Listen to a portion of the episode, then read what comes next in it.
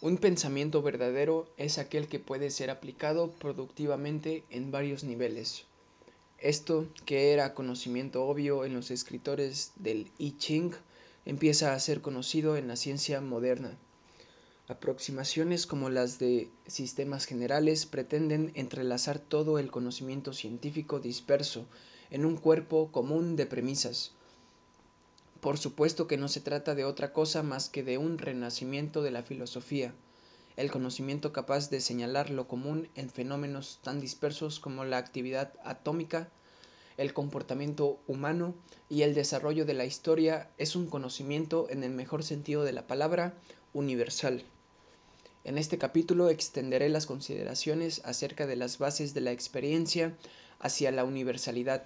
Intentaré demostrar que la idea de interacción de campos energéticos como base de la experiencia es un fenómeno que se puede vislumbrar a muchos niveles, como base de multitud de propiedades emergentes. En particular me interesaré en definir las características comunes entre la actividad sináptica y la aparición de la experiencia. Por ello, el término sinapsis de experiencia como encabezado del capítulo. Sin embargo, antes de continuar debo aclarar un punto que fue discutido en otros capítulos. En ellos se habló de la existencia de cuanta mínimos de espacio y se equipararon sus dimensiones con el mínimo tamaño de la retina capaz de ser decodificado a percepto consciente. En realidad, este tamaño mínimo de la retina es mucho mayor que el quantum mínimo de espacio. La visión tridimensional solo se explica si una gran cantidad de cuanta mínimos de espacio, difiriendo unos de otros en la manifestación de diferentes puntos de referencia, activan simultáneamente el quantum retiniano.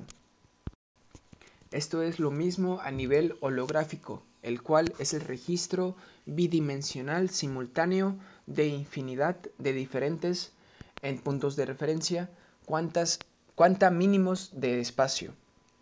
La visión de todos estos cuantas se desarrolla en la visión tridimensional, holográfica, de un objeto cualquiera. Cada punto del holograma contiene la información global y al mismo tiempo el conjunto de puntos da lugar a una imagen unitaria pero con el añadido de una dimensión. Lo lo bidimensional se transforma en tridimensional. En la retina pasa lo mismo y también en la sociedad. En esta última, un conjunto de elementos conscientes, cada quien desde distintos puntos de referencia, da lugar a un organismo social con un mayor grado de funcionamiento multidimensional que cualquiera de sus elementos.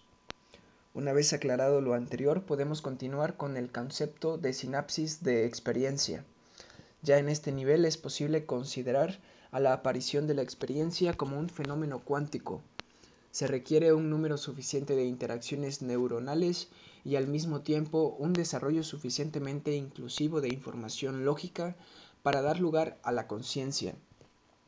Solo hasta que se desarrolla un campo neuronal de la suficiente complejidad y los circuitos convergentes de los niveles jerárquicos más inclusives desarrollan un patrón lógico que contiene al todo, aparece la experiencia consciente, esto es, como un vaso que se llena poco a poco de agua hasta que en su límite máximo se desborda en el espacio.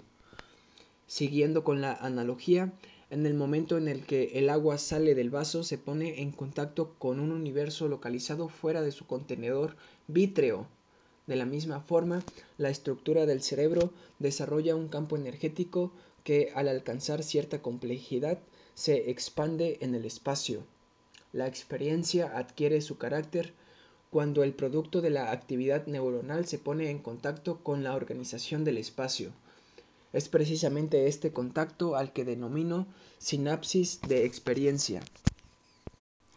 En otro nivel de abstracción se puede suponer que el conjunto de sinapsis de experiencias que habitan este planeta den lugar a una nueva dimensión consciente, a la cual podríamos denominar dimensión planetaria, puesto que cada conciencia es un duplicado aproximado de otra, excepto por ser diferentes puntos de referencia. Su conjunto debe formar una especie de holograma cósmico de conciencias que debe poseer su vida propia y ser observado por una superconciencia que a su vez contiene a todos los elementos conscientes en su seno. En una sinapsis neuronal, una andanada de actividad electroquímica debe activar la membrana presináptica para que ésta la, la transforme en la síntesis y desprendimiento de moléculas químicas, las cuales abandonan la estructura presináptica y se vierten en el espacio intersináptico funcional. Dicho transmisor químico atraviesa este espacio hasta conocer contacto, hasta hacer contacto estereoquímico con receptores especializados de la membrana postsináptica, los cuales una vez activados hacen que la membrana se depolarice. La sinapsis tiene como principal característica su direccionalidad funcional, la aparición de la experiencia individual y de la experiencia planetaria siguen las mismas leyes que la sinapsis neuronal. La andanada de impulsos presinápticos equivale a toda la estimulación externa que recibe un cerebro. La síntesis y desprendimiento de un transmisor químico es equivalente al desarrollo y posterior expansión de un campo neuronal.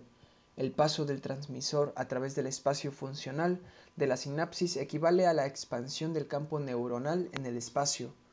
Por último, el contacto estereoquímico entre el transmisor químico y los receptores postsinápticos es similar a la interacción del campo neuronal organizado morfológicamente con la organización energética del espacio.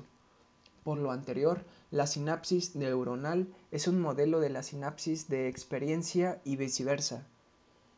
En una se crea una depolarización energética y en la otra una experiencia consciente.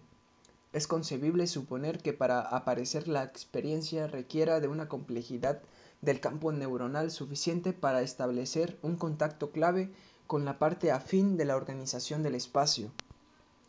Quizá por ello existan diferentes niveles de experiencia, cada uno sería un diferente contacto. Lo que el cerebro añade a la organización del espacio es la direccionalidad. Esta es también la responsable de la aparición del tiempo fenomenológico, puesto que ambos principios, la creación de un campo neuronal en interacción con la organización del espacio y el desarrollo de la lógica inclusiva, son las bases de la experiencia consciente, es necesario modificar algunas viejas ideas acerca del funcionamiento cerebral.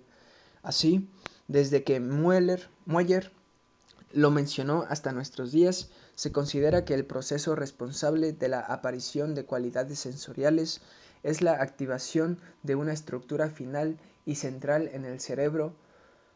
La corteza cerebral es un candidato. La doctrina de Mueller, según la cual el lugar final de activación es el responsable de la cualidad sensorial, debe extenderse hacia la interacción de campos energéticos en el espacio. El responsable de la cualidad sensorial sería, así, la particular interacción energética morfológica que determina porciones del campo neuronal realizan con la organización del espacio. La idea de una sinapsis de experiencia avala lo anterior con, con un añadido.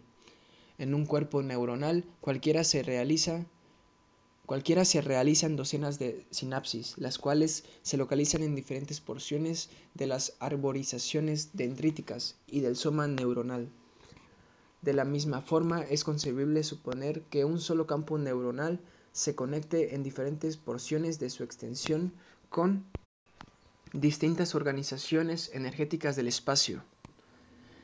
Alguna diferencia en la morfología y en la localización de tales interacciones debe relacionarse con las cualitativamente diferenciadas experiencias sensoriales. La cualidad de la experiencia dependería del lugar final de interacción energética y no solamente del lugar final de activación del tejido cerebral. Por otro lado, la lógica convergente de inclusión no solo es base fundamental del arribo de la conciencia, sino de procesos cerebrales tales como los de la materialización del espacio. En el próximo capítulo discutiremos este último punto.